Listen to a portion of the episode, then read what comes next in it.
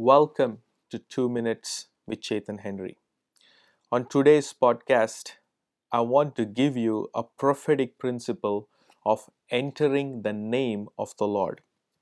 The Bible says the name of the Lord is a strong tower, meaning the name of the Lord is like a strong castle, and the righteous run into it and are safe, meaning the name of the Lord, which is like a castle, the righteous enter into that name and then they are safe.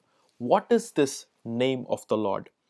The name of the Lord here is symbolically speaking of a personal revelation or a personal reputation of God that you have gained about the Lord in your own life. It is a prophetic principle that you will observe in the Old Testament and in many other places that when Abraham said Jehovah Jireh, what he meant was the Lord God is the one who provides all my needs. He was declaring the name of the Lord and he entered into that revelation. He got into that name of the Lord and everything that he spoke got fulfilled. In the same way, the Bible is full of the revelations of the name of God.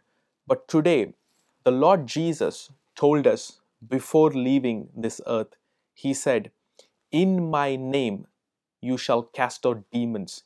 In my name. Meaning, He said you should not just do things on your own self, but you have to enter my name, and my name has to become a revelation that covers you, protects you, and does everything for you. Today, I pray just like the patriarchs of the old, that you and I will have a revelation of the name of Jesus.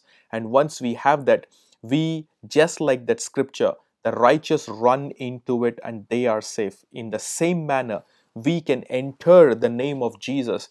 And then, when we do things in the name of Jesus, results of heaven are guaranteed on earth because in the name of Jesus, every knee shall bow and every tongue shall confess that Jesus Christ is Lord. I pray today that you will take time to have a revelation of the name of God, the name of the Lord Jesus Christ in your personal life. I know that you're blessed. Please comment and share this with somebody.